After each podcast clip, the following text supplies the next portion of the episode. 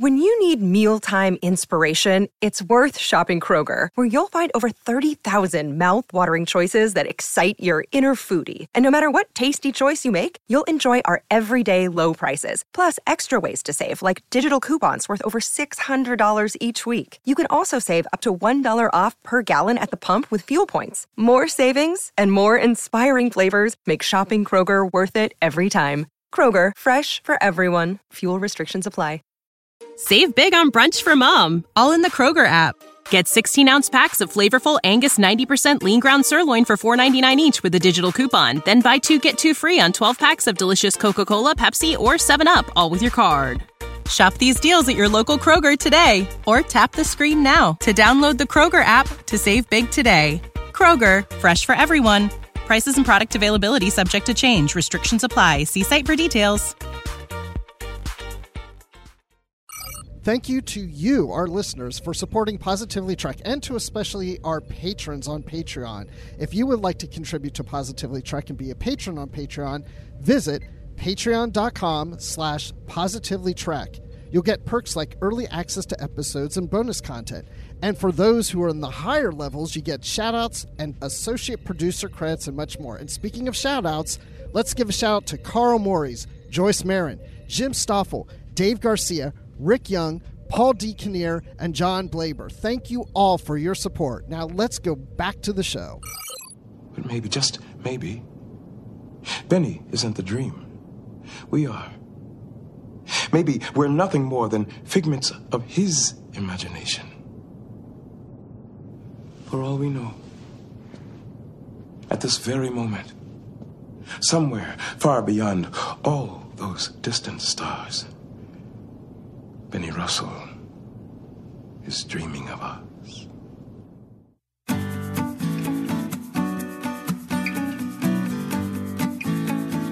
Welcome, everyone, to another episode of Positively Trek. This is our book club episode.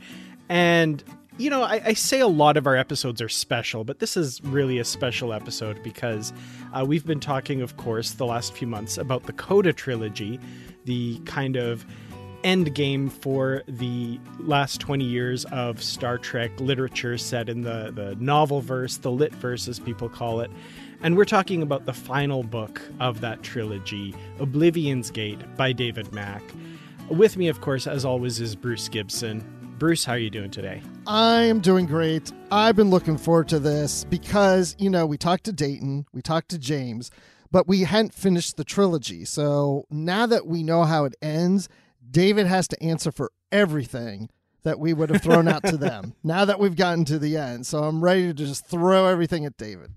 well, we're very lucky to have him here then to answer for uh, what was done in this trilogy, I guess. David Mack, welcome, of course, to Positively Trek. Thank you. Glad to be here. Excellent. Really happy to have you here. And uh, yeah, so this trilogy, what a ride!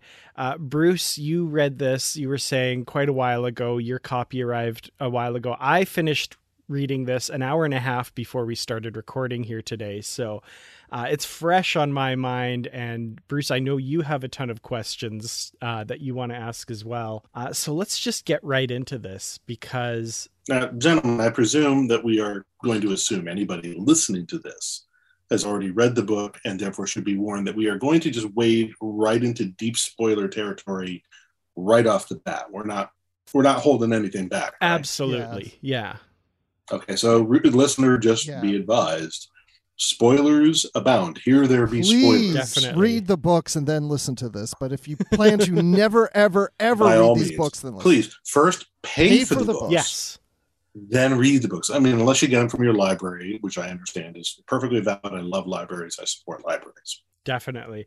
Yeah, and usually we would have like a little section that's a little spoiler free, but I think that's pretty much next to impossible with this book. Let's talk a little bit and I've we've gotten the perspective of Dayton Ward and James Swallow on this, but I just want to talk to you a little bit about this collaboration because I understand it was pretty unique. Like you've collaborated with authors before on series and stuff when it comes to Star Trek, but this experience was kind of a, a singular event. Well, it was different from some of our previous approaches to collaboration. In the past, over the last, say, 20 years or so, Dayton and I have uh, worked together sort of indirectly as collaborators on Star Trek SCE, or Corps of Engineers.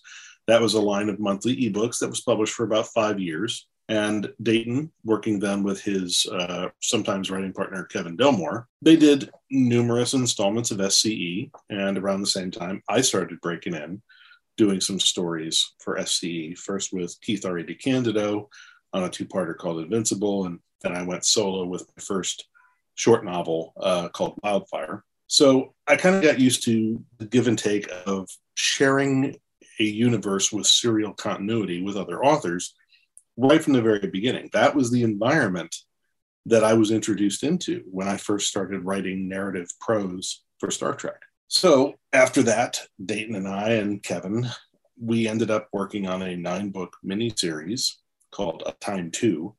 And that was a miniseries that was meant to chronicle the events of the year in the lives of the Enterprise E crew leading up to the events of the movie Star Trek Nemesis. And again, we had to work in close concert, not just with each other, but with the other authors working in the series. John Vornholt was writing the lead-off books, Time to Be Born, Time to Die, which were about young traveler Wesley being reborn into his full powers. Then we had uh, Dayton Ward and Kevin working on their uh, two books, uh, Time to Sow, Time to Harvest. Then we had Bob Greenberger uh, doing sort of the middle uh, of the pack with Time to Love, Time to Hate dealing with all the unresolved issues between Riker and his father and Riker and Troi and all this other stuff. And I came in with books seven and eight, Time to Kill, Time to Heal. And Keith R.A. DeCandido was our cleanup batter, writing book nine, Time for War, A Time for Peace. So we got used to collaboration. We would, you know, meet over lunch. At, at that time, Bob Greenberger still lived in New York City. So did Keith, so did I. So a whole bunch of us would just compare notes over lunch, and we just got used to doing that. And then after those came out, I got tapped to write Vanguard by Marco Palmieri. He asked me to co create the series with him. And I deliberately engineered it so that the perfect people he could go to for book two of the series would be Dayton and Kevin. And the reason I did that is that when we first created Vanguard, Marco thought that he was going to want it to be a multi author series, much like he had done with the Deep Space Nine post finale books. Just as he would have, you know, S.D. Perry write a couple books and have someone else come in and do a few books, someone else would do a few books. He thought he was going to take a similar approach to Vanguard. And my role was going to be co creator, help him do the show Bible, map out the general direction of the series, write the kickoff book to sort of establish the players, but then leave it for other writers to be able to come in and build on what we'd created. So, knowing that, I engineered it, given the general shape of the story, that the best possible people he could call in to do book two would be Dayton and Kevin. This was rather sly of me, of course, because they were my buddies and I wanted to make sure they got work. So they did book two. And while they were doing book two, I was talking with Marco about some other projects. I think I was doing a Wolverine book for him for the Marvel line at that time. And then I got really excited about some of the ideas that I heard Dayton and Kevin were bringing to Vanguard in book two, and I really wanted to write book three. Eventually, I struck a deal with uh, with, with Marco. I think uh, I had to sort of decide between doing a DS9 book right away or postponing that and doing Reap the Whirlwind. And I, I think I ended up doing the DS9 book first, but because of scheduling, I got to do both. I think I got to do uh, Warpath for DS9, and then I got to do Reap the Whirlwind, which was book three of Vanguard. And what Marco found out at that point was this is an interesting dynamic. We've got Mack on one side, and we have Ward Dilmore on the other side. And they've got really good complementary styles, complementary creative energies, good collaborative method. Why don't we just go back and forth and have it be a ping pong match where the authors throw the books back and forth and throw ideas at each other, and each one tries to build on what the other one did? And so that's how we approached Vanguard, at least up through the end when we plotted the big finale together. And uh, around this time, I guess there was a Mirror Universe volume. James Swallow got involved with doing the Mirror Universe version of Vanguard.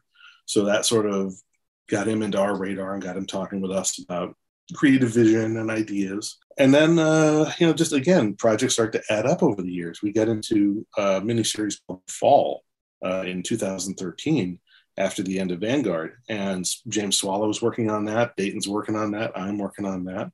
And we had a good time. We had to sort of plot out this grand, complicated plot with spreadsheets and, you know, columns and pictures and arrows and numbers on the back of each one and yada, yada, yada. But it worked out well. You know, we, we were able to communicate well in a communicative, uh, you know, collaborative format. And then by coincidence, when Marco left Pocket Books and then ended up at Tor, and happened to know that the editor uh, at Forge was looking for someone to write 24 novels, which was you know books based on the TV show 24. But he knew that I loved the show. He knew Mark. Uh, he knew that Dayton loved the show, and he, and he knew that uh, James was already on tap to do book one. So he made the introductions, and then suddenly, you know, there it is again. Me, Dayton, and James again the three of us, suddenly, bam, we grab up all three of the 24 books that are on the schedule at, at Forge. And it just keeps happening. we then some other project comes around and we team up again. And we're like, you know, when it finally came time to put together Coda, and we were thinking, you know, in the old days, I might have pitched a trilogy like this all by myself. Those days are gone. In the old days, there were, you know, back in the 90s, there were 24 books a year coming out from Star Trek 24 mass market paperback titles a year. That was heavy duty. Even when they cut it back to one a month, I mean, that was brutal, but it was still one a month, 12 a year. Uh, now we're down to six a year. And, you know, one writer saying, I'd like to do a trilogy, that's not going to fly. One writer scoops up three books. That only leaves three books and 18 other Star Trek writers saying, I'd like a piece of the pie, please. So we knew that wasn't going to fly. And then there was the timing issue which was we all started to see this happening around uh, early 2019. We knew we had to move fast to come up with a pitch, get something approved, get the ball rolling, to get something on the schedule and published in a reasonable time frame. And there was no way to do that with just one author writing because we knew that what the publisher likes is event miniseries where the three books come out in rapid succession, month after month after month, boom, boom, boom. One writer working alone you've got to start two, three years out. And you've got to have a lot of time because now you're writing one manuscript, you've turned that in, you're writing the next manuscript while you're editing the first manuscript. Then you're in production on first manuscript while you're editing the second manuscript and writing the third manuscript. Your head wants to explode. This was how I wrote Destiny. It is exhausting, it is confusing, and it takes a long, long time. And it's just so much easier when you've got three authors working together on one battle plan simultaneously or near simultaneously executing their manuscripts, which is how we approach this. But for us, it felt like getting the band back together. So then at what point, so the band's back together and you're, you all are deciding where are we going to take this trilogy? What are we going to do? And uh, as we mentioned, we're into spoilers here. And then it was decided, you know what? Let's just end this timeline. You know, was there any other ideas besides that, or was that just the goal? Was like, you know what? It only makes sense if they were going to end this trilogy, uh, this continuity, we're going to just end it. Well, here's what we knew. We knew the moment that Picard was announced, and we saw the time frame for it, late 24th century, 2399 rolling over into early 25th century. At that point, we knew that almost all of the post Nemesis literary continuity that we've been working on for the last 20 years, at least the bulk of it that is set in the 24th century, was screwed. That it was inevitable that they were going to establish continuity details in the backstory that were going to be wildly inconsistent with what we had done in prose, and that there would be just no way we could recover when we first approached the idea, we knew that the continuity was going to come to an end, one way or another. When we heard about what card was doing and the time frame in which were doing it, which was late 24th century, the first thing we knew was that they were going to override all of our continuity. They were going to establish details in their backstory that we were simply not going to be able to retcon. We were not going to be able to rework the history of our literary continuity to incorporate these new facts and remain consistent with canon while at the same time preserving what we had done. We had a major discontinuity and we knew there was no way to fix it, at least no elegant way to fix it. So we had to make a choice. Or I should say, we knew the publisher had to make a choice. The publisher was either going to simply let the ongoing line of interconnected, serialized 24th century continuity in the novels and just taper off, just say, well, we've done what we've done. Let it stop. Stop doing them. Don't explain anything. It just, we're not doing anymore. The story ends wherever the books were when you last left off.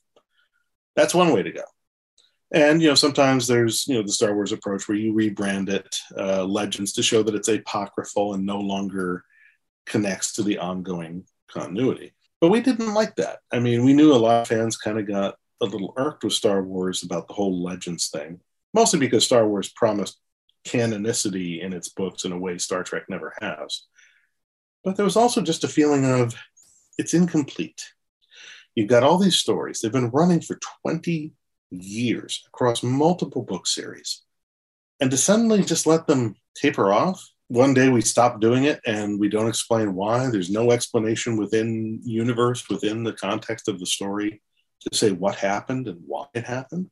Where did it go? Did it keep going? Did it not keep going? We thought, well, what's worse, knowing or not knowing? And okay, so there's something to be said, you know, for uh, you know, epistemic ambivalence. But I felt like having a definitive answer was probably a better way to go from a, a storytelling standpoint. To feel like these 20 years, maybe they were building to something, to some sort of finale, to some sort of grand story or grand revelation. And that was how it came about. We, we talked about various possibilities. We said, does the timeline, as a core, you know, as a consequence of our story, does it have to definitively end? Is there room for ambiguity? is there a way to do this where we neither say that it does or say that it doesn't end? Is there some way to leave it open to interpretation? Obviously, there is a way to do that. There is, there must be some way to do that. The fact that you can ask the question implies there is some way to do that. The question was, is that what we wanted to do? And the answer for us turned out to be no. To us, that felt like a cop out. That's saying we can't choose. We don't know which is the better answer, and we don't feel confident enough as storytellers to make a choice. So choosing the well, it maybe it did, maybe it didn't. Well, I mean, you got to be really something to pull off the I don't know and have that be an elegant, satisfying ending. To me, that's not a satisfying ending. To me, that's a cop out. And then there's the idea of, well, why didn't we have the happy ending? You know, they could go through some grand struggle, and at the end of it, they separate their timeline off from the prime timeline forever, but they go on happily leading their lives. Well, so what? There's no change in the status quo if you do that. Yes, we're separated from the prime timeline forever. So what? What does that mean to the characters? How, in any way, is that a sacrifice? It's not. It's a preservation of a status quo. And again, it leaves you in this state of epistemic ambivalence where you don't know what's going to happen after the end of the story. It's not an ending, it's not a conclusion, it's not an answer. And the problem, of course, is then you come to the well, then there's the downer ending, which is for some reason our characters have to confront the fact that their timeline is going to end, that it is unavoidable, that it is unescapable, but that they have to make the best of it, that there's got to be some good in it. And it's up to them to find the good in it, to inject the good into it. To, to us, that felt like a story. That felt like something where there's a struggle. And to us, it spoke to the current age we live in, which feels in many ways like a, a time of hopelessness, a time where we're watching uh, institutions and countries and governments and uh, just ideas of democracy decay and fall apart we're watching the things that we thought would persist just disintegrate around us. There's a feeling of we're looking at the end times. I mean, it's probably not. It's a time of transition, but it's it's a scary time and it's a depressing time for a lot. And we felt like maybe this is something that we need to address. And then there's also the fact that for many people, myself included, 2020 was just a horrible, horrible year between the pandemic, uh, the politics of the time, and so many other issues. And then for me, it was just a trifecta uh, where in January of 2020, my longtime creative uh, and personal and professional idol, Neil Peart of Rush, died of brain cancer. A few months later, at the end of April of 2020, my mother died. And then at December of 2020, about a year ago, my friend, fellow Star Trek author Dave Galanter died, and they all died of cancer. And so it was just this triple whammy, just keep getting hit with the inevitability of loss, the inevitability of change. And I think that to a certain extent, Dayton was feeling this, James was feeling this. And I think in the end, uh, really the analogy, what we're dealing with here, if you look at it, the symbolism is very clear. It's not like it's the subtlest thing I've ever written. The Devidians are essentially an analog for death. They are death incarnate. And it is about how do you deal with the end of your life when you know it's coming, when you've seen the end coming at you and you know there's no escape, there's nowhere to run, there's nowhere to hide. What do you do? Do you curl up and die? Or do you find some reason to fight? Do you find some reason to make it so that your death is not an empty statement, so that it's not just a blank page? And so, in many ways, that was what we decided. We said, you know what, this is a story that has meaning. It's about the dying of the light and refusing to succumb to it, refusing to simply surrender. It's about people who decide they're going to fight to the last second. They're going to fight to find something good. Even if we can't save ourselves, we can't save what we love, we can't save our universe, we can at least try to do something that will put an end to this pointless, arbitrary carnage, a firewall for it, a fire break end it here so that it hits us, we take the last hit, but we spare countless others from something you know this horrible. And that's a heroic gesture. It you know it, it seems to some like a futile gesture, an empty gesture. They they get furious that you know oh my god these people they just died for nothing. Well, they didn't die for nothing. They they died for the noblest of all things. The measure of a society is its willingness to sacrifice for others the willingness to sacrifice for people you don't know, who you will never meet, who will never know of your sacrifice, but you do it anyway, that's heroism. Heroism, where you're doing it because you expect people to sing your praises or sing a song about you when you're done, that's a little bit vainglorious. There's a touch of ego there.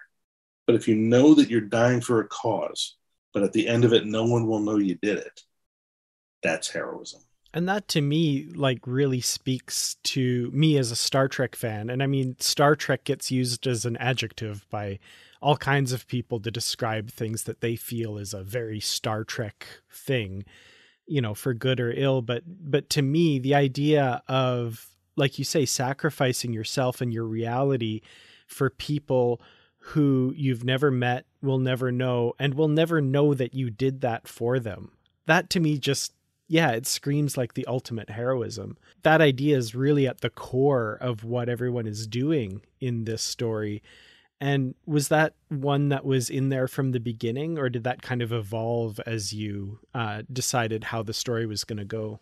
I think that evolved over the course of several discussions. We it took a number of back and forths, a number of weekly meetings between myself, Dayton, and James, most of which we conducted either over Zoom or Google Meet or something similar. It took a number of meetings before we settled on an ending. We talked about, you know, we tried to explore different ways to find the happy ending, the ambivalent, the ambiguous ending. But eventually, when we said, what feels true, what feels honest, and most importantly, what feels consequential, what feels meaningful, where is the drama? Which ending gives us the greatest potential for alteration to status quo and therefore the greatest chance for personal suffering and therefore personal growth and change. And we realized it was in the tragic ending. So that was what we chose to pursue. And although I suppose it would have been possible to try and take a broader, more societal perspective on it, uh, broadening it out, involving the Typhon Pact powers, et cetera, et cetera. In the end, we felt like this is a story that's happening on a very personal level. Yes, it's a cosmic disaster, which happens on a level that's so great, we really, our brains are not made to comprehend the scale on which this tragedy is occurring. So the only way to make this relatable in a dramatic format is to bring it down to the most intimate, personal possible level we can, and then interpret that cosmic tragedy on the level of personal loss because we felt that's where the story is. Anything else, it's going to feel very hard to really engage the reader emotionally because then it becomes too intellectual. It becomes too too much of a remove. So we tried to bring the tragedy down to the personal level in almost every interaction. Like in James Swallow's book, he's got some great scenes with uh, Chancellor Martok and uh, and Klag as they're you know defending Boreth. They're trying to stop the loss of the monastery and the time crystals, all of which are sacred to the Klingons, and they can't. It's a last stand. They know it's the last stand. They know it's futile. They know they're not going to make it out. This is this is the Alamo for them, and they know it. But they hold their ground. They go down fighting with honor because it's better to go down swinging your sword than to just fall on your knees and take it. Those were the kind of conversations that we we had about you know why are we doing this and you know how do how do we feel about it and we, we felt it had to happen at an intimate level because really in the end that's why people read these stories at least i think i mean in the end i feel like you got to care about the characters and the core characters the core cast i know that the more literary original characters well, Dayton dealt with them pretty heavily in book one, and James dealt with sort of uh, many of the remaining uh, sort of major lit characters in book two, at least to our satisfaction. So that by the time we got down to book three, we'd really whittled it down to the you know almost the uh, the original TV characters. There were some of the Titan characters, but of course I inherited the you know Admiral the Badmiral story of you know crazy Riker. And I know some people feel like that went on for too long. I'm like, but I'm like, do you understand that book three happens over the course of about what 40 hours? And then take into account how hard it is to remove an admiral from command in a military setting. You you come at the king, you better you better nail him on the first shot because you don't get another. You know, so trying to take down a flag officer, I think a lot of people are like, well, why did they just take him down? He was clearly crazy. Like, it doesn't matter if he's crazy dude's a flag officer in a military setting, you just suck it up and smile and say, yes, sir. Mm-hmm. So he's crazy. I know he's crazy, but he's an admiral. What are you going to do? Yeah, I kind of half expected Tuvok was going to step in and do something on the bridge when the Badmiral Riker was there. But, you know, I, am glad you talked about the characters because there's so many characters that have been introduced in the last 20 years in these books. And you can't get to every single one of these characters and have them be the focus of this. And it makes sense that you focus on the core. Like you said, I mean, Dayton touched on some, you know, the literary characters, and so did James. And but it really comes down to this this core group that we're more familiar with because of the TV series. But I know there's some people out there that are probably wondering, well, where's Voyager and all this? And we have Tom and B'Elanna there, and of course Tuvok, but we really don't touch a whole lot on on Voyager. Is that because you just wanted Kirsten to have that last swan song, or just there's just not room to bring Voyager back into it? We were told hands off of Voyager. Uh, first of all, a lot of things that you know, some of the folks who are commenting, why wasn't there this? Why wasn't there that? Why didn't she use these guys or that guys? Well, there were a lot of conditions. Tie-in writing is one of those professions where you don't get to do everything exactly the way you want every time. Sometimes you have to take into account the needs of other creators who are sharing that space with you. Sometimes you have to take into account the desires of the licensor, uh, the needs of the parent property. So, for instance, we didn't really have a major part for Voyager in this trilogy because Kirsten Beyer had her own creative vision for how she wanted to dramatically tie off and end her Voyager storyline. Uh, she's reaching a point where you know she just doesn't have the time anymore to write full length novels. She's enmeshed in TV production. It is all consuming. So she did the best she could, and she got a great novel out to lose the Earth and that was pretty much for her. She had planned that to be the end. That was her Voyager swan song. That was the whole idea. Was she said, you know, this is going to represent the culmination of all the full circle fleet stories that I've been working on. And although it seems like you know you're being left with these unanswered questions as they depart the galaxy, in a way, that's the note she wanted to end on. And she made it very clear, you know, that that was where she wanted her characters left. She wanted the, the fleet left there. And so we were told don't mess with it. You know don't try to bring them back. Don't try to involve them at a distance because anything we might try to do was only going to in at least in kirsten's eyes and the editor's eyes impair all the work kirsten had done to create the ending she wanted for those characters. She had them where she wanted them, didn't want us messing it up. By the same token, because the Full Circle Fleet and the Voyager books were so uh, involved in the status quo of the Delta Quadrant, the Delta Quadrant species, the politics, etc., they wanted us as much as possible to go hands off on that too. Don't upset the apple cart. Don't tr- disrupt too much of what Kirsten has done. Yes, it's all going to get erased when we blow up the timeline, yada, yada, yada. But in terms of where it is narratively, don't mess with it. Leave her work alone. Uh, don't unravel it. Don't disrespect it by playing with the toys. She put the toys where she wanted them, leave them where she put them. Same rule applied to Q. We actually we had conversations about ways to involve Q or not involve Q. Should we? Shouldn't we? Do we want Q? Do we want the Metrons? Do we want the Douwd, the Calamarain? Uh, do we want uh, these guys or those guys? We were expressly told, and this was in no uncertain terms. This wasn't just the editors. This came from on high. This came from Los Angeles. Don't use Q.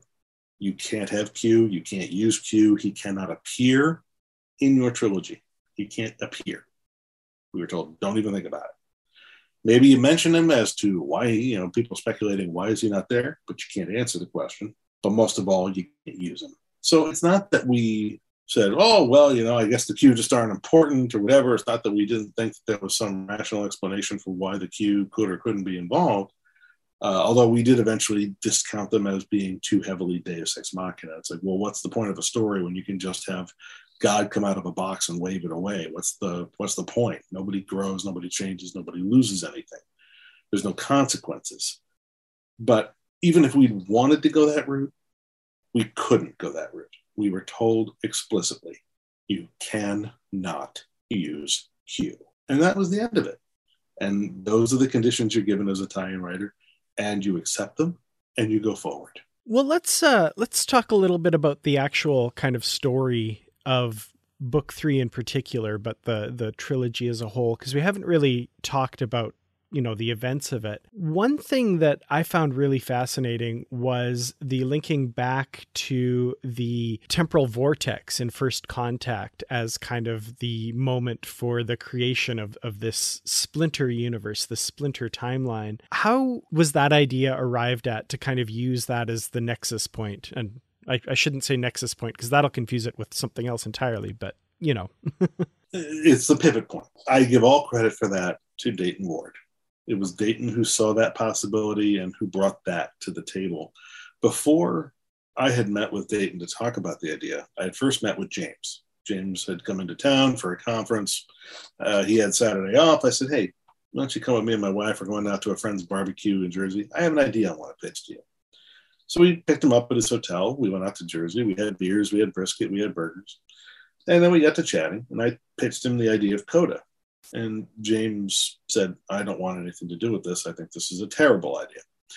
And I had to talk him into it. And finally, I sort of brought him around and we started hashing out story ideas. And then Keith R. A. DeCandido came in and Glenn Hauman came in you know, here we are, four Star Trek writers just sort of free forming. You know, it's like jazz. You know, suddenly we're having a, a jazz session, an improv, uh, you know, jam, and we're just sending ideas back and forth and riffing on each other. And you know, I write down a bunch of the stuff in my phone, and I take it home and I turn it into something. And then a couple weeks later, I bring it to Dayton at shore leave, and I say, "Hey, I wanted to talk about this. You know, obviously, you know as well as I do that Picard's coming down the pike. He knew because at that point he had just started working for Star Trek licensing. So he was seeing the scripts, the story outlines, the deal memos. He's seeing all of it. And I know, of course, because I, you know, I talk regularly with Kirsten Beyer, so she keeps me in the loop on what's coming down the pike, what to expect, at least generally. But in this case, Dayton knew a lot more than I did. He had far more detailed knowledge than I did. And I pitched him my idea, and he said, "Well, no, he says that's not going to work for a lot of reasons. There's a lot of stuff coming up in the show, uh, and so you know the idea, although it's a good idea, he said it's not going to work because this, that, and the other thing. And I said, so can we just do this? And he, and he laughs at me and he goes, dude, it is so much worse than you think. And then he begins to spell out all the details, and he watches my face go slack. I'm like, oh my god, we're. and he's like, yeah, yeah, we are but we realized, and then he said, but there's a way. I go, all right, what is it? And he says, well, says the problem is, you know, we've got to have a point at which we establish the divergence occurred between that continuity and our literary continuity. But it can't be too close to where the Picard story is or where key elements of its backstory begin. Because if it's too close, and then they establish some other detail from around the same period, then we're boned. Says plus, we have to take into account, like he says, we can't just, for instance, rewind our continuity a little bit to 2385 to include the whole synth rebellion on Mars that they show in season one of Picard. Says because that doesn't explain all of the many discontinuities that still exist between our continuity and theirs that go back to the Time To books, which were set in the year before Nemesis. So, like, all right, that takes us back to 2378. Uh, and he said, all right, so he says, we know we have to rewind to at least there and then probably farther back. He says, so what he did is he started looking for, well, what would be a logical, in story, canonical junction point? And he was looking at generations, but then he realized first contact was better. Blatant time travel, temporal vortex, Borg. Borg are known to be high tech, and now you've got this alternate universe version of Borg to play with as well. Who knows what their capabilities are? And once he laid that out, I was like, oh, that's brilliant. But then my immediate reaction was I recoiled and I went, oh, my Christ, I don't want to deal with the Borg. I went to all the trouble to get the damn Borg off the board in Destiny. Now we're going to put them back in play? And he goes, Well, what do you want to do? He says, You want to do that? You want to come up with something else? I go, No, that's actually pretty brilliant. and I said, You know what? I said, in a way, it's actually kind of great. It's like, you know, Picard thinks they're off the board. We all think they're off the board. The readers all think they're off the board. And then we find out that's the parallel world we have to go back to to deal with this once and for all. It's like, yeah, Picard, you thought you were done with this. Guess what? You have to face your worst, most terrible fear and your most hated antagonist, You've got to face him one last. And man, was that great seeing Picard go against that Borg oh, yeah. queen and every. Oh my gosh! And not get what he was expecting at all. Just that moment. I mean, I love right now. There's a piece of music that inspired that whole moment. A lot of the moments, a lot of the great moments from this trilogy were inspired by uh, the soundtracks for the HBO series His Dark Materials. The music is by Lorne Balfe. And there's a piece called uh, The City, I think, on the season two uh, soundtrack. And it, it, has this incredibly ominous, you know, just massive upswell of, uh, of orchestra, which is just the perfect cue. First of all, it's like this really kind of brooding, ominous thing where you can sort of imagine Picard walking through the industrial corridors with all the red beams coming down at him from all the drones watching him every step of the way.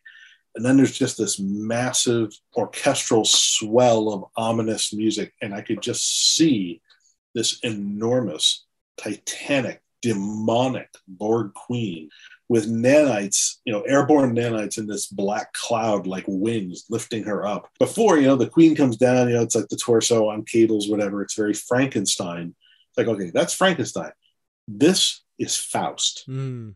This is the devil coming out of the pit. That he basically that's the moment when Picard has an arrested development moment. I've made a huge mistake. yeah, yeah. That scene, I have to admit, you know, going back to the Borg, I was like the same as you, like, oh no, the Borg again, really? But man, that scene, I probably was more invested in that scene than any other scene in the book. I was like so into that. And I was so appreciative that we had the Borg in this. But the other thing that got to me is I love the Borg being a play because they learn about the events of destiny through Picard. The Borg Queen does, and she's interdimensional. So this kind of answers why the events of Destiny won't happen in the prime timeline, or possibly won't happen in the prime timeline, because the Borg are aware of it now. I thought that was brilliant. And it's that's the moment Picard has. He has this realization of how many times might they have already tampered with their own origin? Mm-hmm. It's like the origin I thought they have they may have altered it so many times. I may have just gotten lucky. And basically what that does is it helps sort of it opens the door to reconciliation of the many conflicting uh, canon and non-canon uh, details that have been offered or introduced regarding the origin of the Borg, where's the first species, where's the original home world, etc. There's a lot of conflicting details, even in canon. Well, if you take into account that this is a species that has time travel capability and is just reckless enough to tamper with things, they may have altered their own origin more than once, which I think is an ominous pre- uh, uh, premise unto itself. Yeah, I love that kind of. There, there's a few moments in here where there's kind of almost a meta touching on like the the background of stuff. And that was definitely one where i was like oh the whole book is meta. The whole book is meta text. absolutely. The whole thing is a commentary on us blowing up 20 years of our own work. Yeah i, I kept thinking of and I, and I tried not to think of this but i'm like you know the Devidians coming in and devouring everything. I'm like do they have a big uh you know viacom cbs logo on the side of their no no no no not at all. No no they, they would work for secret hideout there you go. Yep. and then even uh, the choice of the the first contact in, as being the inflection point, I thought of like how many times over the years we have fans who. Uh, you know, they're like, oh, Enterprise doesn't fit in the other continuity. It was First Contact. First Contact messed it up, and that's why everything's changed. And I was like, this kind of feels like almost a little bit of a nod to that. I kind of like that. You know what? If it just occurred to me, if only I thought of it while writing the book, I should have, but didn't. At some point, I should have had somebody refer to the Devidians Intertime space station as their secret hideout. Yeah, there you go. I didn't do it. In retrospect, I should have done it. That's a missed opportunity. Oh man, that's great. Well, if this ever gets put out as like an omnibus, you have to sneak that edit in there. I think there will be no omnibus. just change the ebook. Yeah, there you go. Yeah, I'll make an edit to the ebook. I'll ask my editors. Let, us just listen, please. oh, I love it. So let's talk about this these splinters because the book starts off with the second splinter, and we see our core characters in the fights and dying, and we're thinking, at least I'm thinking, oh, I guess we're getting the ending of this book up front, but then we learn later in the book about the first splinter, and that's really what this timeline is called, the first splinter timeline. And then you recontextualize what you read in the prologue. That was the idea. Was that was the idea was to sort of set up a misdirect so that when you're first encountering the book, you see the title, the section title in the prologue, the second splinter, but you don't know what that means. It, it's undefined. You're like, second splinter, what the hell does that mean? And then you it just it passes out of your mind as you begin reading this brutal bloody action sequence where everybody's dying left and right. They're at the last stand. No help is coming. And they fail. And it ends with you know spoiler alert it ends with picard on the ground realizing i've gone through all this. I've sacrificed everything only to see the courage of heroes fail. And it leads you to think you know this is the pre- this is a preview. This is a flash forward of the end of this book it, it's all going to go down in flames. And then you see the you know you flip it and the next page you've got uh, part one the section title uh, you know only only moments between. And then you got the time shift where it says two days before the end. Well i didn't say two days earlier. I said two days before the end. Not two days before what you just saw. Not two days before that. I didn't say rewind two days I said it's two days before the end, our end, not their end. But it's a misdirect. I, I basically I give the reader something where they are open to misinterpret it for dramatic effect, so that later when they hit the revelation near the end of part one, where the heroes have to point out, you know, to uh, to Picard, or actually it's to Sisko, saying, "All right, so how do we get to this for Splinter to fix things?" And they have to look at him, and Data says, "Sir, I believe you may have misinterpreted part of our presentation." We are the first splinter. And you can just hear the music hit. You can hear the stinger as as Sisko's eyes just go wide. It's like ah. And then like once you have that, once you have that expression, first splinter, and you realize we are the first splinter, and you realize first splinter, second splinter. I watched the death of another timeline. Now you've got that, but now that you've been given that, you've been told these are the stakes this is the mess we're walking into. This is how badly it can go. But now you know you haven't seen the end. You saw their end. Now you know all bets are off. It might go that way, it might go another way. And suddenly, you know, it recontextualizes what you thought was a flash forward was in fact the end of another timeline. Yeah, to start the book off with that was like a kick in the stomach moment. And then yeah, as you get those pieces and you kind of piece it together and realize what you're seeing, I I, just, I love that kind of slow burn the novel gives you that that you kind of figure it all out as you go and and and you know realize that like you know these are the stakes like you said and and this is where it could all end but hopefully not. Yeah i know some people got confused by all the temporal techno babble as they call it but i tried as hard as i could to make it as clear as I could. And, I, and, the reason it got stated more than one time is that I know sometimes people don't always get it the first time they read it. Mm-hmm. I tried to make it really clear this is what happened, this is why it happened. I even make sure to have the character say, wait, run that by me again. Why is this one unstable, but this one isn't? I answer it. So I'm trying to anticipate why is what is the reader confused about? And I'm trying to give them the answers. I didn't find it confusing at all. And what I like about it, if you really stop and think about it, you, you didn't wipe out the whole lit verse. You just everything from first contact forward. All the things that happened in right. the past, like you mentioned Vanguard earlier, you know, the lost aeronaut. Vanguard, as we as far as we as far as we know, Vanguard is untouched. Vanguard is intact. I do love um I can't remember exactly where in the novel it happens, but there is one part where uh, Data is explaining something and do you want to explain that again? I don't really get it. And Data's like, suffice it to say that, you know, it, it's it's this, this, and this, and don't worry about the rest. And I was kind of like, Oh, I think it's when Beverly is questioning it. Oh, yes. she's like, you know, and he says, Well, you know, really, you know, your son worked out all the mechanics and this and that and the other thing. And she goes, Wesley did this. And he says, Yes, your son really has an extraordinary grasp of spatiotemporal mechanics. And uh, I, think it's something to the effect of, you know, it's just it's in Beverly's point of view where she's sort of speaking for the average reader, where she's going, "Hang on, can I? Am I really the only person in the room who doesn't get what the hell we're doing? Am I really the only one here who doesn't get this?" And they're like, "Yeah, yeah, you're really the only one here who doesn't get this." But it's okay because we give her a hero moment later on.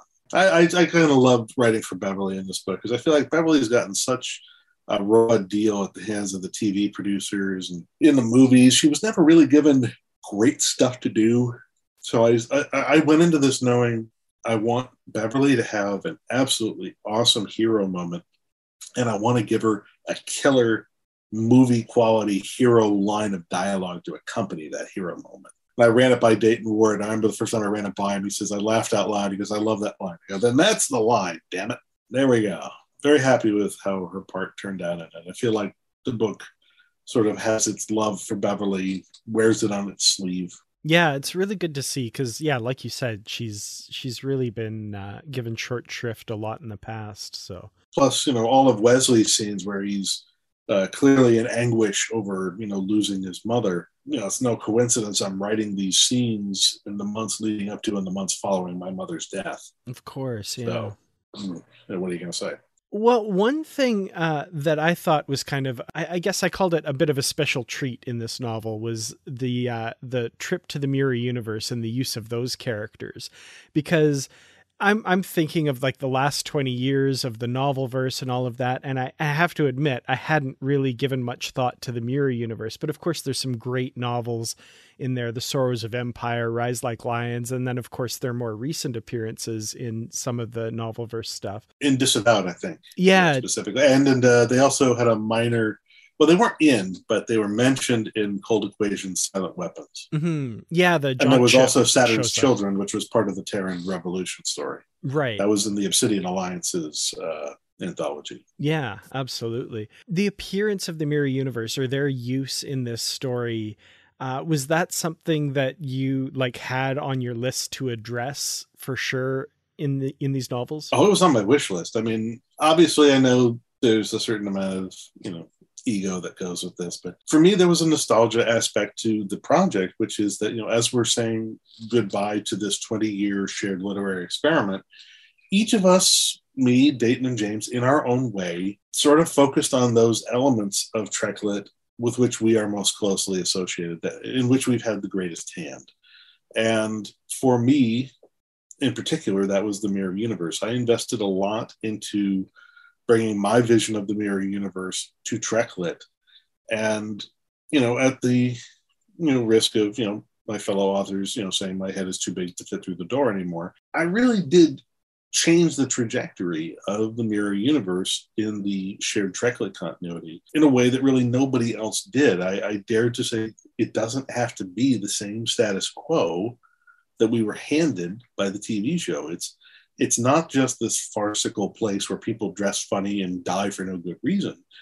It's a place where there are other potentials, where lives have taken other paths, but just because they've taken a dark and violent path up until this point, it does not mean they are condemned to always follow this path. It does not mean that they are prohibited from growth, from change, from improvement and the very fact that they take on the concept of rebellion and revolution, that they are now fighting to get back freedom that they've lost, the fact that we're told in DS9 crossover that at some point after our heroes left in Mirror Mirror, Spock took control of the Empire and heeded the advice that was given to him by Kirk to change things, to bring about democracy, to bring about the end of empire.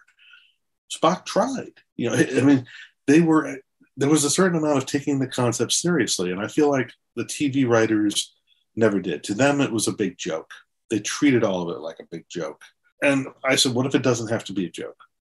What if you took these people's, these characters, these versions of the characters, what if you took their lives as seriously as you took the ones in the Prime universe? What if their lives are just as important?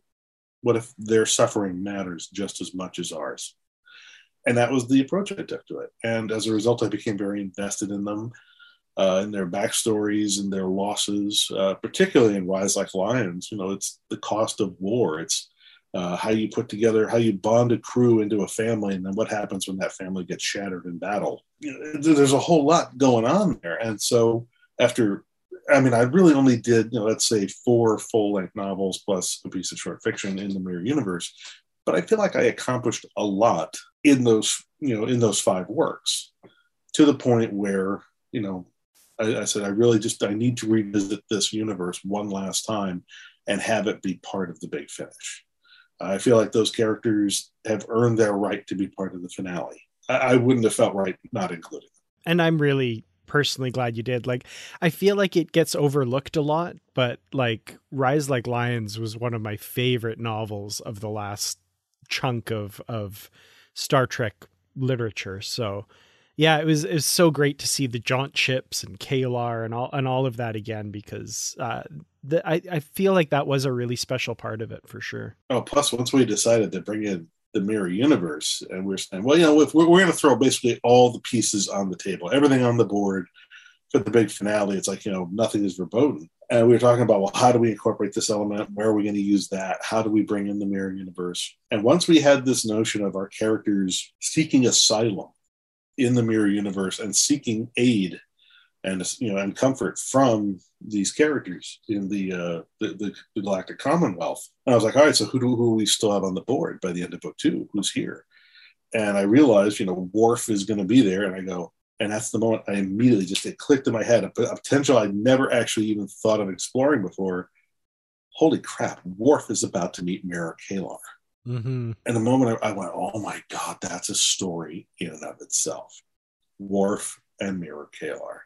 So in the middle of this grand sweeping tragedy of timeline collapsing around them is this bittersweet romance where Worf, who has had the worst romantic luck three loves of his life ripped out from under.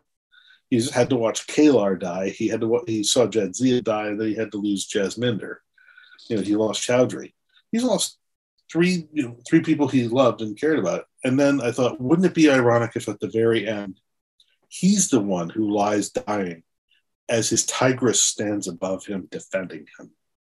I thought that's a poetic end just the just the symmetry, the bookending of it. Just the you've had to suffer this loss three times. Now someone gets to defend you in your last moment. I got to do that. Plus, I just love K'Ehleyr. Oh, absolutely. What's not to love? oh yeah, yeah. It was great to see the two of them together. The thing about this is, I haven't read. I read your first short story in the Mirror Universe. I haven't got to the others. I have them, but I and I've been wanting to one day get to them. But now after reading this, that's the next thing I want on my list is to go through because I got so invested in the mirror universe, and that's saying a lot. The fact that I'm not coming from a place of reading those books into this, what happened here at the end got me interested enough to want to go read those books. I I love your take. If you on do, it. if you want to read uh, the Mirror Universe stuff that I did, don't read the version of Sorrows of Empire that was first published in the Glass Empires anthology. Mhm. well, that's the only one I've ever Well, I did an so- I did an expanded, improved version where I took that story, which was about forty some odd thousand words, and I expanded it out to about 80, 90,000 words into a full length novel version of the Sorrows of Empire. What you want to pick up is the full length novel, the 80, 90,000 word standalone novel, The Sorrows of Empire. Read that. Then read the other stories in Glass Empires. Then read Obsidian Alliances, particularly paying attention to the one called Sa- Saturn's Children, which I wrote under the pseudonym Sarah Shaw. Uh, that's the sort of the beginning. That's the origins, the, the difficult origins of the Terran Rebellion, their growing pains, um the infighting, the near self destruction uh, of the Terran Rebellion. And then that's followed by Rise Like Lions, which is the Terran Revolution. And then after that, we return uh, to the Mirror Universe in my Section 31 novel, Disavowed. But actually, before you read Disavowed, which was, I think, published in 2014, go back to 2012 and get my Cold Equations novel, uh, the uh, Silent Weapons. Silent Weapons, you know, spoiler alert, big spoilers here. There's this whole thing involving the Breen. They've got all these weird technologies, and it turns out they're causing all kinds of mayhem all over different parts of the, you know, of local space. And the reason they're doing it is they want everybody to be looking everywhere except this one quiet little planetoid that's sitting inside Federation space. And they are very covertly trying to do a salvage job to salvage a starship that they have found crashed on the surface of this planet. This crashed vessel, it turns out, is a mirror universe jaunt ship that has somehow, through a wormhole drive, jumped across the universal divide and has crashed on this little planetoid. And the Breen has somehow found it before we did, and they are going through this incredibly convoluted scheme to try and salvage this thing because they're like, well, we can't seem to get our hands on the slipstream drive, but if we get our hands on this, we can take the lead in the propulsion race over the Federation. Our heroes thwart them from this goal in the Silent Weapons. So the Breen, later on, two years later, they come around and they have the an even more brilliant plan. They say, well, we'll just go to the mirror universe ourselves and we'll hijack one of those ships and we'll just steal the damn thing and bring it back ourselves.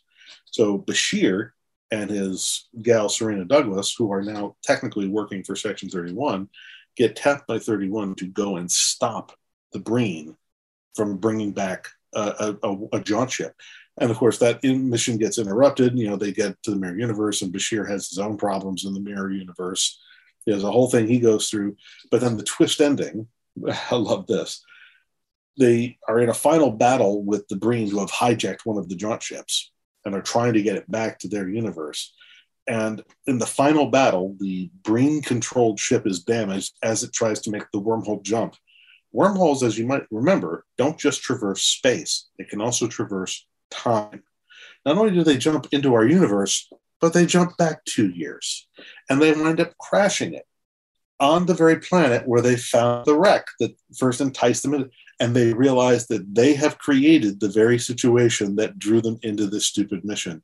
And the Breen commander actually has the thought, I am fortune's fool. I love that little moment where it's like, it's like if you haven't read Silent Weapons, then you don't know about this. But if you've read it and you go, oh my God, two years ago, I read this, and this is the, oh, son of a. That's excellent. Yeah, I'd forgotten that twist. That's I'd love to go back and you know, actually, Bruce, we should we should do like a Mirror Universe series of uh, book club episodes because I'd love to go back and read those again.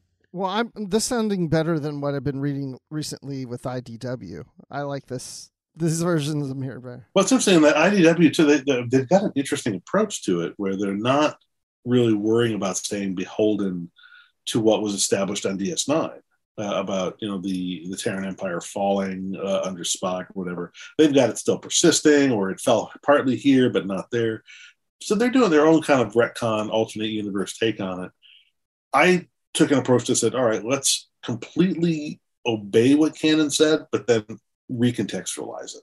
Both approaches are completely valid. It'll come as no surprise. I prefer mine. Another aspect of this novel that that just really tugged at my heartstrings and, and was really touching were uh, some of the goodbyes. Of course, you, you kind of almost have this this greater freedom because you know this this timeline's toast. Yeah. You can kind of do whatever you want, which is a lot of fun but we get these amazing ends to some of these characters and there's so many we could talk about but one that just leapt off the page and i just loved and i'm going to treasure this little bit of writing forever is Geordi and data that final conversation they have where Geordi's struggling to put into words and data just interrupts him and says Geordi i love you too and it was just Yeah, because they'd had all these difficulties. You know, I guess there was a falling out in their relationship in, uh, I believe it was The Light Fantastic by Jeff Lang, where, you know, basically Geordi had been struggling, I guess, with the you know, emotional fallout of his friend coming back from the dead and then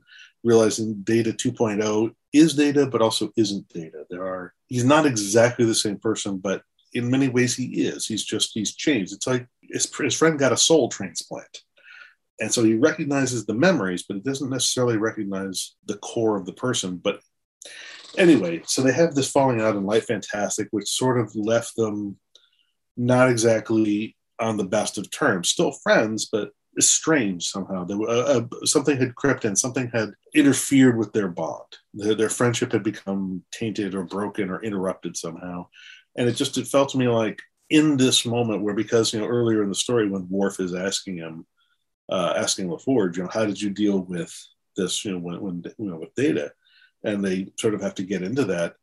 And it's that conversation. The subtext of it is that as Geordi is explaining to Worf how he adapted to the return of data and how he learned to accept who data was, it's really LaForge reconciling this to himself and realizing I should have, you know, I, I, should have fixed this. I should have mended this fence by now.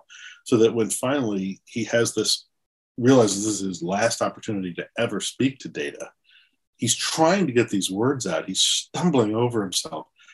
And of course, you know, it's Data whose mind moves at you know, quadrillion operations per second.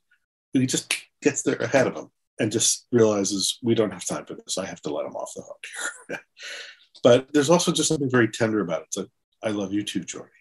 It's like it's just it's pure agape friendship. It's just pure brotherly love.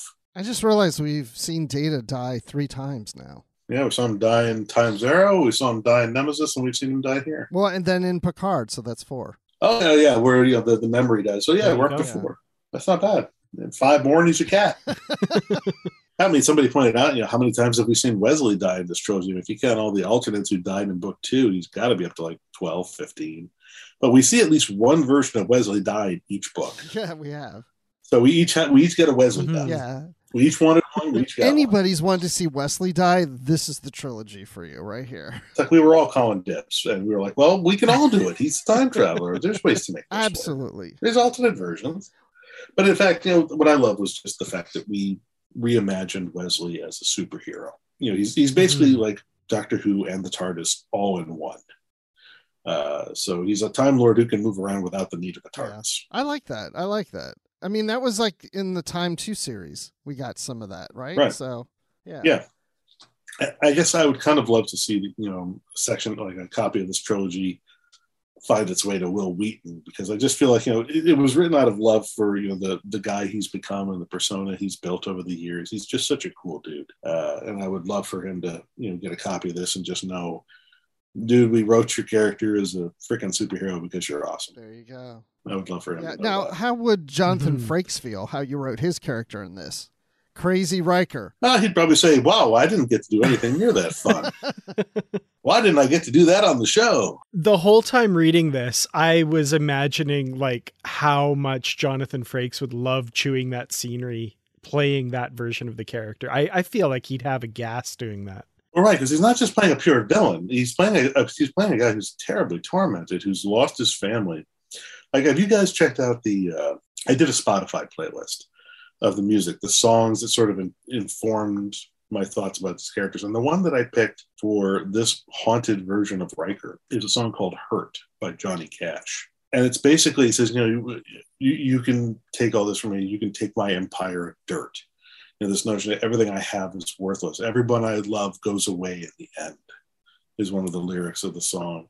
You know, what have I become, my sweetest friend? It sounds like he's talking to Deanna.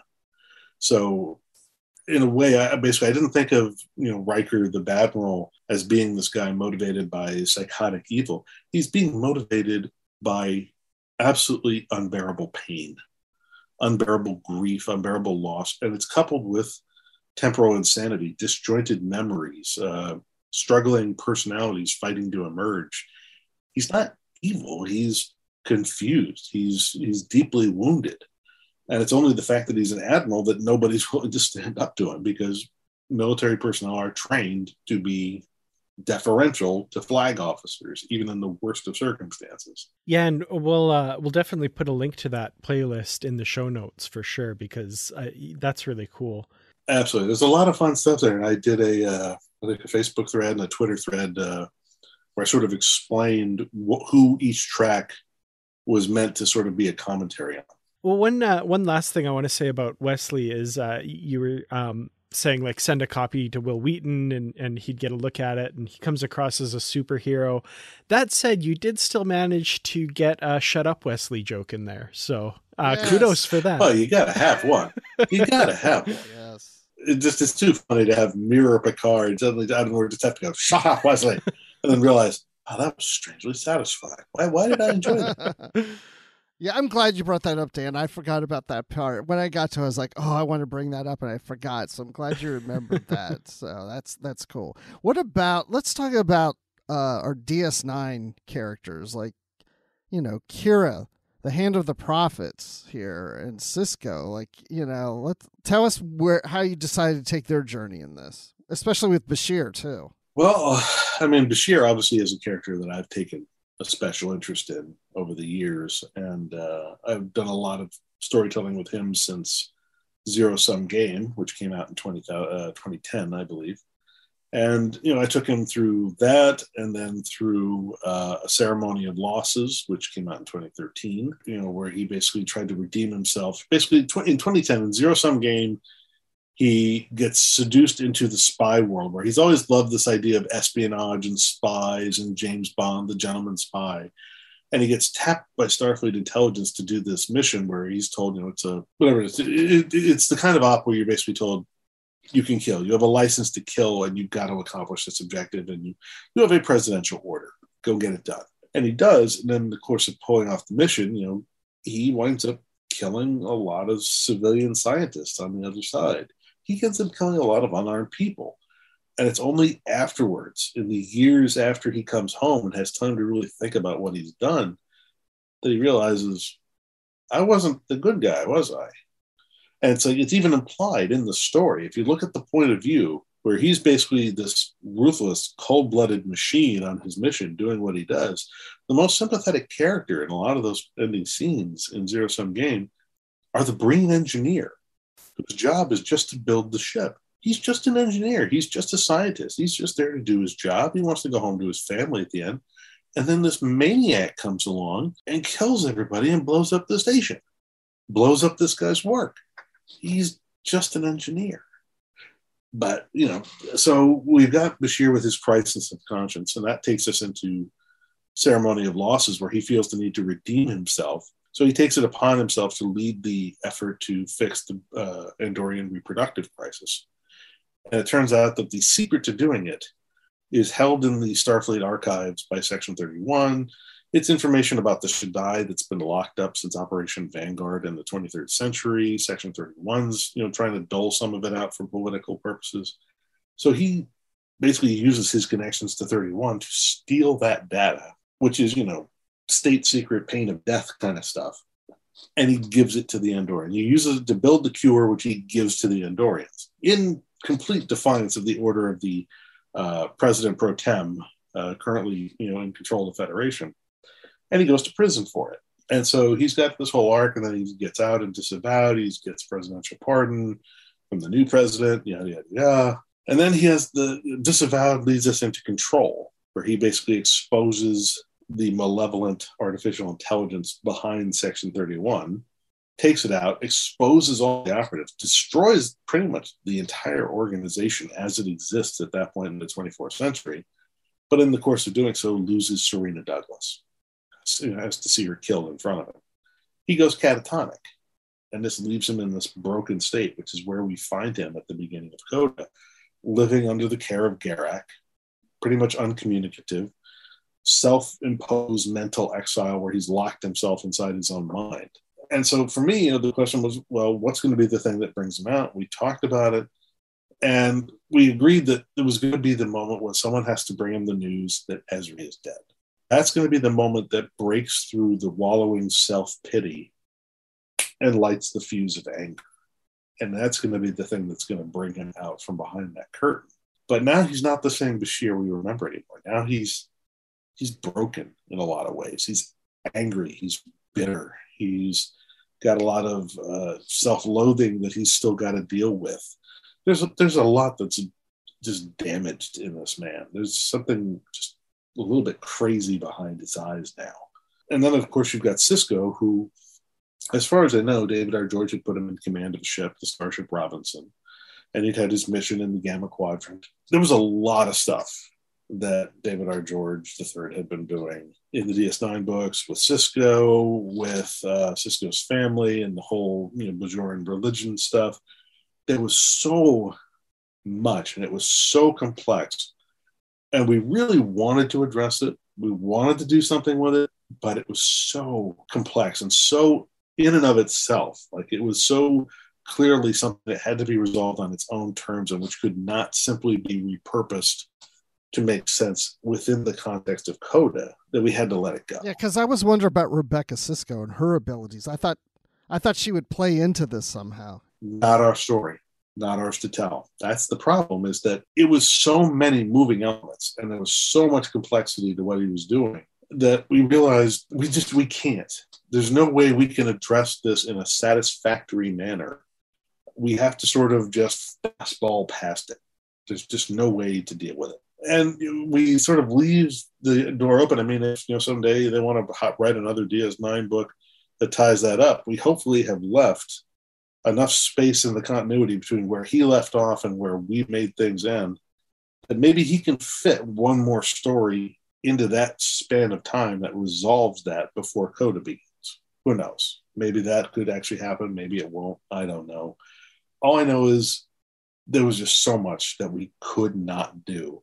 The original hope, and I think Dayton and James may both have mentioned this, we wanted to do what were called breadcrumb books. We wanted to have not just the trilogy, but we wanted there to be like maybe two or three books that would be dropped into the schedule in the year ahead of the trilogy's release that would address a lot of these long running storylines in the different series in TNG, in DS9, maybe in DTI or something else just to sort of, you know, tell these three self contained stories that maybe wrap up those storylines, but which also each contain a breadcrumb, a clue, some bit of precipitating business that you don't realize it when you're reading it at the time, but when Coda comes out, you realize these were the beginning seeds of Coda. This is where Coda started to intrude into our universe. And it would have been great if we could have done that, because then we could have taken the time that we needed to address the many complex and long running storylines of Deep Space Nine. Maybe we could have negotiated something with Kirsten where we could have found a way to do a Voyager storyline that respected what she did, or give her a chance to, you know, do one more story that tied into what we planned to do, and so on and so forth the problem was is that we wanted to do that at a time we didn't realize the book schedule was contracting. We had gotten used to over the last several years a schedule of 12 books a year. And then it was down to like 10 books a year, then nine. And we thought, well, maybe there's still room to do something like this. And then things just sharply contracted again to the point where there was no opportunity to do breadcrumb books. So again, you know, there's just there were so many elements left that we had to leave behind. Would it have been great if we could have somehow addressed all of them or found some way to fold all of them into this? Sure. But in the end, that's not the story we were trying to tell. And we didn't really feel like we could do justice to all those different long running storylines and tell the story we were trying to tell at the same time.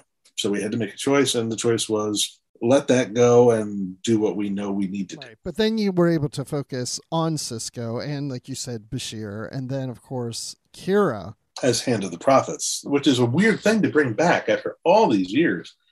Originally, I was asked to develop the whole Hand of the mm. Prophets thing for my uh, novel, uh, my DS9 novel, Warpath. I was asked to do it by Marco Palmieri, and he originally had this idea that Kira, as Hand of the Prophets, was going to be instrumental in the upcoming struggle between the prophets or the Bajoran people or whatever and the Ascendants. And it, that was what it was supposed to tie into was the Ascendants storyline. And it was supposed to have some significance to that. Kira was supposed to have some role in that, but he hadn't decided what at the time, or if he had, he didn't tell me. He played all his cards very close as an editor. He told his writers at the time only what he thought they needed to know, the bare minimum of what he thought they needed to know to be able to write the book he wanted them to write. So I knew very little, but I just knew, all right, this is what I get to do. I get to do these visions while Kira's in a coma. She's going to do these sort of weird medieval fantasy type visions, and she's going to find out she's called the Hand of the Prophet. The emissary is the message, she is the action. I'm like, okay, well, that's pretty cool. Now, as far as I know, maybe that paid off Maybe that didn't. I never got to finish that storyline. I don't know if David R. George did. But we eventually realized that we said, well, even if it was used, even if it did come into play in the Ascendant storyline, that doesn't necessarily mean that her role as Hand of the Prophets is over. And that may be a status that she continues to enjoy. She's still referred to by this sobriquet. Just as, you know, uh, Sisko is still the emissary, she is still the hand But that gives her some status. That gives her some juice. That gives her, you know, agency in the story. It gives us an excuse to give her agency in the story. And I thought, all right, well, let's have a little fun with this. And we thought, well, you know, we'll we'll misdirect. We'll make you think that it's more political. It's more about status. It's more about uh, responsibility. So that in the second book, the fact that she feels she has to be the one to commit the station, the, the rebuilt DS9 on its suicide course in order to destroy the wormhole in her universe. That she feels she has to take this upon herself and that this is the purpose of the hand, which it very well might be. Except then we misdirect you because, yes, that was her purpose as the hand in that universe. But then she goes to the mirror universe. She's still the hand, and the hand has one more mission and that mission has brought her where she needs to be. That mission is to bring the orb of time to this version of the wormhole in this universe and basically make sure that you know it's put to use in a certain way so as to complete the mission and you find out also that hand of the prophets is unique so in a way it was kind of fun like i'm going back to you know like maybe the I don't know, fourth novel i'd written maybe the fifth. It was like definitely like in like the first five or six novels i'd written. So I'm going back to like really my earliest work here, and I'm recontextualizing books that I wrote in my 30s, which is a strange feeling. but uh, it was kind of fun just to say, all right, maybe Hand of the Prophets doesn't mean what we thought it means. Maybe it means something else, or maybe it means all of it. Maybe it doesn't just have to mean one thing. Maybe it means all these things. And I, I found it interesting too that the prophet tells her that you're just the hand, this version of you. You are the hand. That's it, kind of thing. I thought that was. You are unique. Yeah, you are unique. No other version of Kira is the hand. Mm-hmm. You are the hand. So it gives her, you know, again, it gives her a reason to feel she was special. Her life mattered. Also, the prophets tell her at the same time, we remember forever. She's like, no one's going to know what we did here. No one's going to remember the sacrifices we made, the lives we led. And the prophets say, We remember. We remember forever. Yeah, see that's the thing about this is even this is taking place in a different timeline, it does have effect on the prime timeline. It does and it doesn't. The prime most people in the prime timeline will be unaware of it. It'll have no direct effect on them that they realize. Right. But the prophets who exist in the prime timeline, whether they'll ever say it or not, they know. They know exactly. Mm-hmm. Remember. And speaking of knowing and remembering, let's let's get to that end there with Picard in the prime timeline. He's got all these different flashes going on. Let's. Well, that might be prime timeline. They might be other timelines. There's they are actually countless timelines all sort of folded together. And as when he's saying to Anij, it'll be a relief for me to find out which of these are real. And she says, Jean Luc, that's the first lesson. They're all real. The whole point of, of chapter 40, and it's really kind of spelled out and made, I think, as clear as I could make it in the scenes with Picard and Anij. And then uh, I think there's maybe like one other bit in there, but it's made clear, you know, there and then also the bits with Benny, these stories, just because they have come to an end, it does not mean that they did not matter. Mm-hmm. Just because these people's lives and their timeline had to be erased because they had to sacrifice themselves for a greater good, doesn't mean their stories didn't happen. It just means, well, that timeline didn't happen. But the prophets remember, Benny remembers, we remember. And Benny specifically says, you know, these timelines are just as important as any others. These stories matter as much as any others ever did. The story doesn't cease to matter just because it's over. It doesn't cease to matter just because, you know, the, the timeline got erased. The story still matters. And so that was sort of the note of hope. Like that's the reason why the epilogue, the grace note, is titled What Remains to Be Seen, because it's from the lyrics of The Garden by Rush. The lyric is Hope is what remains to be seen. So, what I'm implying by the title of the Grace Note, What Remains to Be Seen, the answer is hope. I, I loved leaving off on that note because, yeah, we're, we're made to understand and, and, you know, hopefully people understand that, yeah, these stories, just because you know some quirk of some television show means that they now have to exist separate from everything they're not going to disappear off your bookshelf and the hours that i spent with these characters and reading these novels that's not wasted time. That that was important. And right. The story is saying the stories still matter. Mm-hmm. and i really hope people understand that and people take that to heart. Yeah. I mean there's also like lots of little subtle things like you know the the very last line, for instance, of the Grace Note, you know, a new future begins here. Well, that refers to both the fact that the, this new sentence that Benny Russell has just written in a fit of inspiration happens to be the first sentence of Una McCormack's The Last Best Hope, mm-hmm. which is the prequel novel to Star Trek Picard. It implies Picard is the beginning of a new future. It implies her book is the beginning of a new future. But he's saying a new future begins here. And he's saying it on September 8, 1966, which is the date Star Trek premieres. A new future begins here. It can be taken on many levels. And the whole point is they're all beginnings. Every beginning, and T.S. Eliot said, you know, uh, to make a beginning is to make an end. And often what we call the end is, uh, is actually a beginning. The end is where we start from and and to totally undercut the the beauty of that moment i totally had the uh the Garak meme in my head where he's sitting across from bashir and they're all true yeah bashir which of these stories matter even the tie-ins especially, especially the, the tie-ins. tie-ins yeah absolutely that would be a great theme you guys and you've mentioned it earlier will relate this to what was done in Star Wars with the EU and its term legends and they didn't really wrap it up and you guys wrap this up. The thing I like about this is now we don't have to call this continuity the necessarily the lit verse or the post nemesis. It's the first splinter timeline. It's the first splinter timeline would you i don't think they would do this of course but would you want to see what like uh, they did with star wars and label them those novels as legends that these older novels are now labeled as first no it'll just confuse the living hell out of people. The books are fine labeled and marked the way they are. They don't need to be relabeled. Nobody needs them to be recontextualized.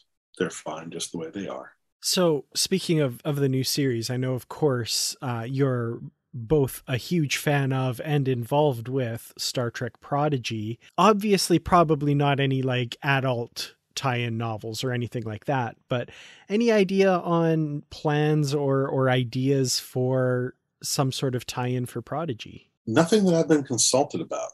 The person really to ding on that would probably be either Dayton Ward, who would then tell you he's under an NDA, can't answer your question, John Van Citters, who would laugh and then expertly divert you into answering another question and then make you forget what you asked about in the first place. It would be great. The issue, I think, with Prodigy and Times is the same as almost all the other new shows are having with their tie-ins, which is that the show's continuity from the point where you first join the show, and then as you watch the characters, what happens to them week to week, the timing of those episodes is so tight. There is so little dead air, so little space to work between the episodes.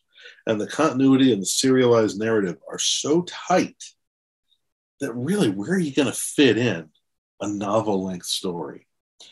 And I don't know that Prodigy necessarily would support a novel length story. I think it might support a novella. Uh, I think it would probably, because of the nature of it, uh, because of the visual medium that it comes from, I think it would probably work better as a comic book. I think IDW must be developing something. I don't know this for a fact. No one's told me anything. But I would be very surprised if IDW is not currently developing Lower Decks and Prodigy graphic novel material or monthly comic book material of some kind. Just because they are animated media, I think they're going to have a readership that's going to want to continue to experience the stories with some visual component. I don't think they would translate as well to a strictly prose prose environment, a strictly prose format, the way some of the other more adult uh, series have. So I don't know what's going down the pike for those, but uh, I think obviously you know middle grade books or YA books for Prodigy would be brilliant. Comic books, uh, especially you know if they didn't have to edit themselves or be in any way morally upstanding or correct, would be hilarious for lower decks. Because of their intrinsic formats, uh, I don't see either one working in novel format. Speaking of Prodigy, Rok-Tahk, did you have any input into the species of Rock Talk? I'm going to plead the fifth so that Peter David doesn't send assassins to kill me. Fair Good enough. but you've you've been able to sprinkle some things from oh, the sure. Like, well, my, oh, my fingerprints are all over this thing. Are you kidding yeah. me? Uh, for instance, uh, chimerium, which is what they're mining at uh, Tars Lamora. Chimerium was something I thought up and which first appeared in the SCE novella, uh, two-part novella Invincible, which mm-hmm. I wrote with Keith R.A. DeCandido, which came out back in like 2000, 2001. So there's that. I, I managed to sneak in chimerium. The notion that uh, Zero is a Medusan in a robot body, that came from me. And yeah, I might as well just own it. Obviously, I'm the one who told them to make uh, Rok-Tahk a Brikar. Uh, that, that's obviously my fault. And then there were just lots of little details like that. There's like lots of little things from time to time. Like there are moments when they originally wanted to have the characters blast their way out of a situation with torpedoes. I had to point out, well, torpedo is actually the wrong weapon there. You're in an enclosed space. That's a 64 megaton warhead. Things are going to go off. The blowback alone is going to kill everybody in that place. So what you want there is a surgical strike. You want a phaser like a scalpel. So it's phasers are what you want there. And they went, oh, okay, we'll use phasers. And so we want this action sequence here. How do we make this happen so that we can do this with the shields? Would the shields do this or would the shields do that? And uh, I was able to say, well, you know, they, they would do this. So if the character's already there, that can't happen. But if your character was leaping in attack and then the shields come on, well, then you could have your effect. And they went, oh, all right, well, we'll do that then. So it's basically, it's not so much me suggesting uh, story ideas or whatever, but them saying, we want to do this what is the most Star Trek compatible way to do this? Or given the start limits of what we know about Star Trek technology, if we do this, how do we do that? How do we make this do that? And then I say, well, you can do this, or you can do that, or you can do this other thing. Or here's another possibility. But if what you want to get to is this, then do that. Are you going to do that with Strange New Worlds? No, I have not been asked to consult on Strange New Worlds. I currently am completed uh, all of my contractual obligations to Star Trek. I did 20 episodes of consulting work for uh, Prodigy. I did 10 episodes consulting work for Lower Decks, um, and then that's it.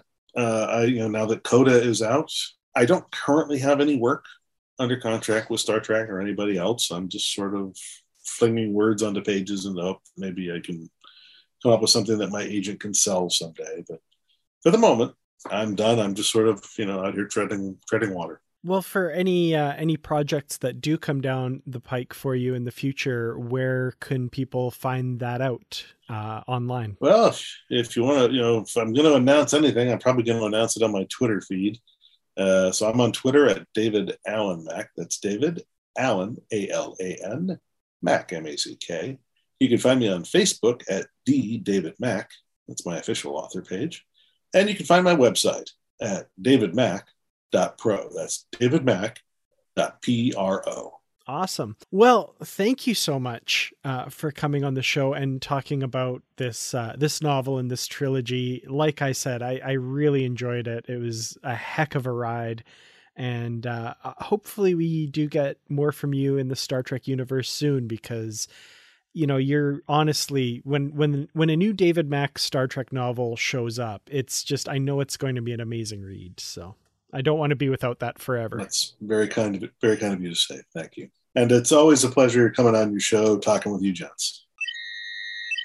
So how awesome was that? I've been waiting for a long time for this moment because I couldn't wait to get this trilogy. I couldn't wait to get to the end of the trilogy, and I couldn't wait to talk about the end of the trilogy. Yeah, what a discussion. I mean, uh, you know, discussion with David Mack is always fun. Uh, very colorful, lots of colorful metaphors, and uh, you know, fun discussion both before and after we hit record as well. So yeah, so we're at the end of the Coda trilogy.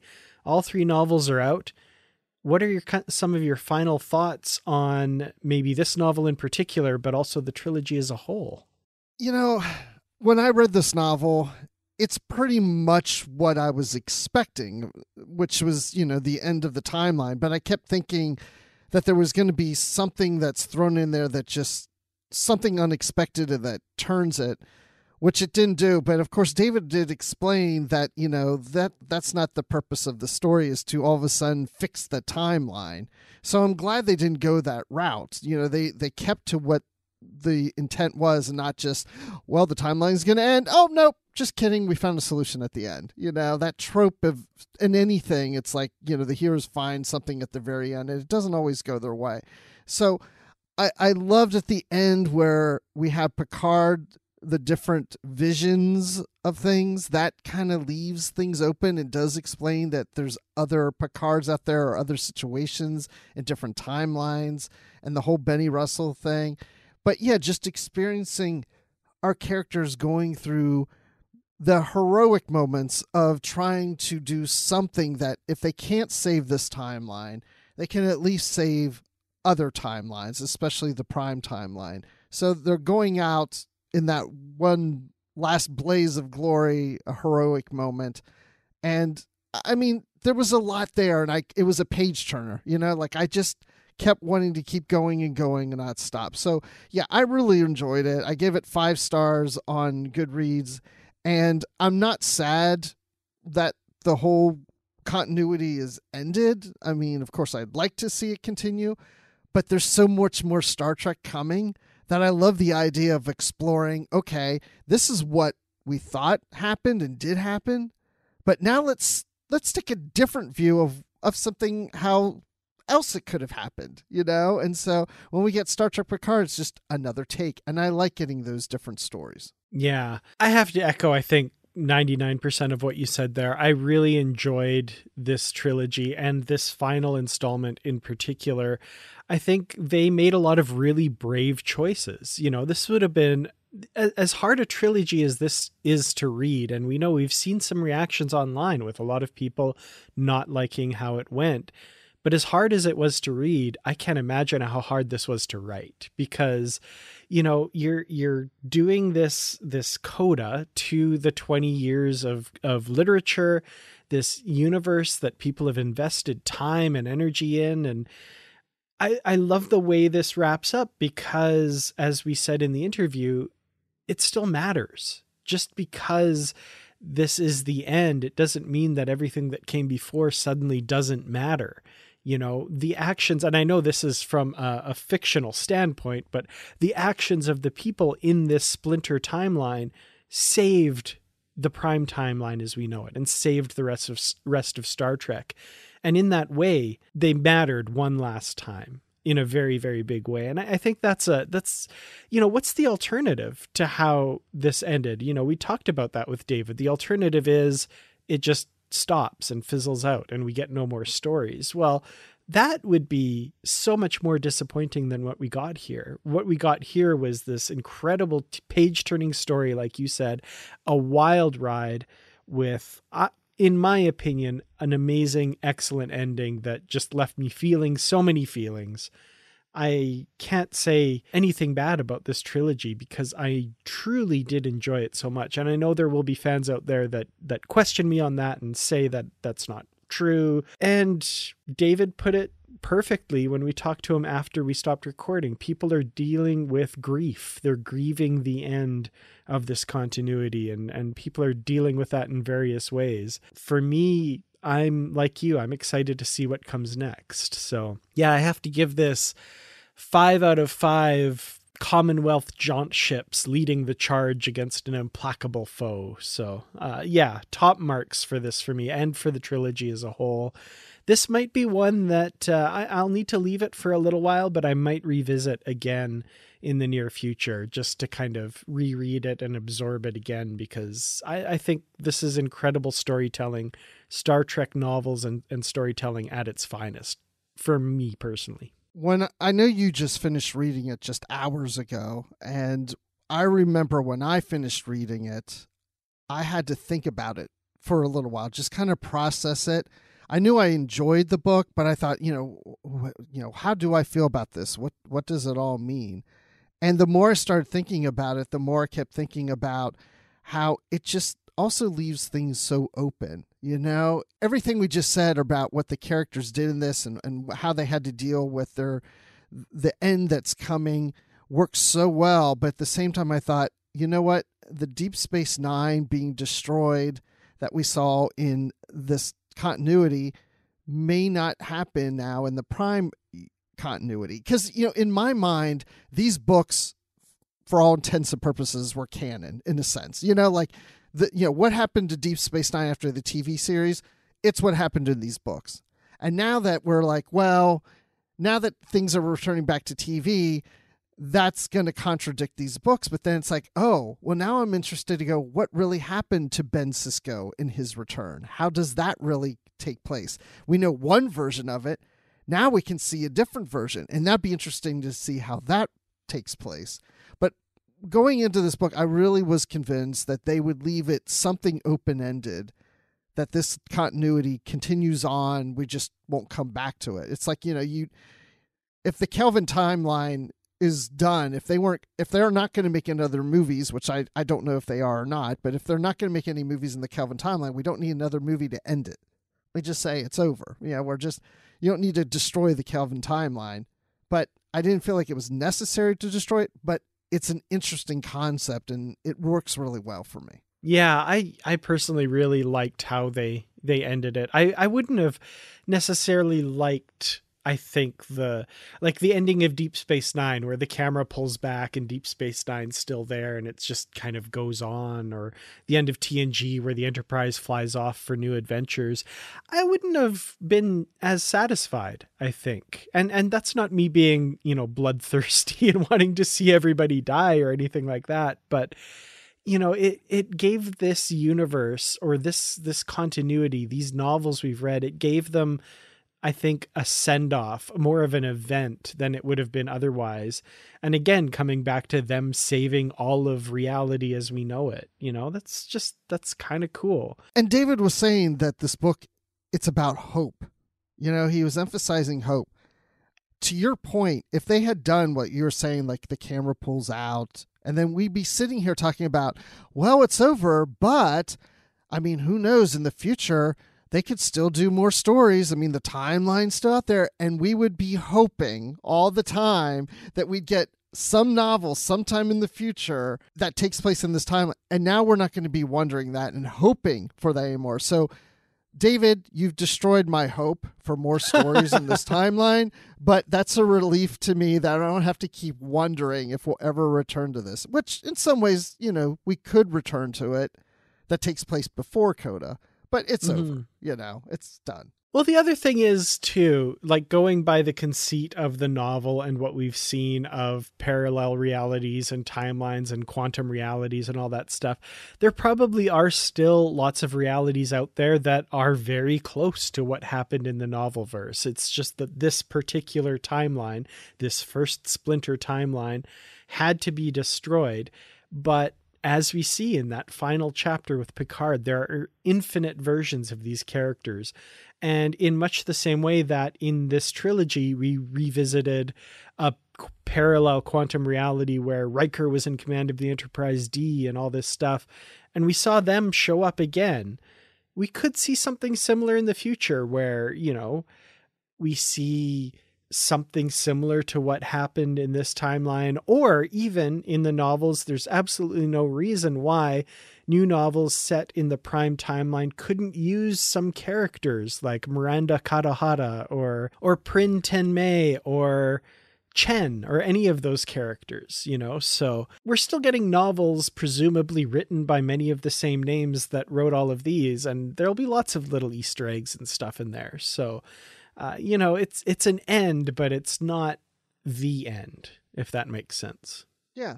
Yeah. I mean, we saw it in the Dark Veil, you know. We had mm-hmm. from the Titan some crew members in that that we are very familiar with. So yeah, it's it's it's not the total end, it's just a new beginning. Exactly. Now I've got like closing time by Semisonic in my head of all things. Boy, am I a child of the 90s. Oi. anyway, uh, what what's that line? Every new beginning is some other beginning's end. One of those lines that I'm sure I thought was really deep when I heard it in high school, and now I'm like, hey, what claptrap? anyway, Bruce, uh, if people want to talk to you about the Coda trilogy or ridiculous song lyrics, uh, where can they do that? I'm on Twitter at Admiral underscore Rex. That's Admiral with underline Rex. And I've occasionally been on Literary Treks and the Star Wars Report podcasts. Excellent. And you can find me on Twitter. I'm at Kertrats. That's K E R T R A T S.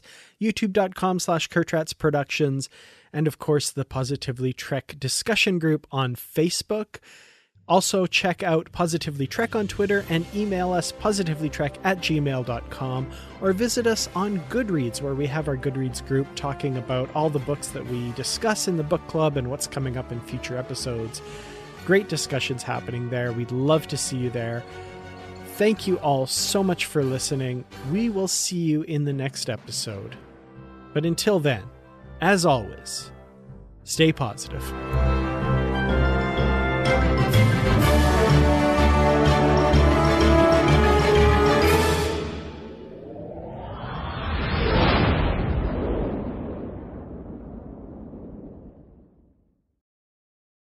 Save big on brunch for mom, all in the Kroger app. Get 16 ounce packs of flavorful Angus 90% lean ground sirloin for $4.99 each with a digital coupon. Then buy two get two free on 12 packs of delicious Coca Cola, Pepsi, or 7UP, all with your card. Shop these deals at your local Kroger today or tap the screen now to download the Kroger app to save big today. Kroger, fresh for everyone. Prices and product availability subject to change. Restrictions apply. See site for details.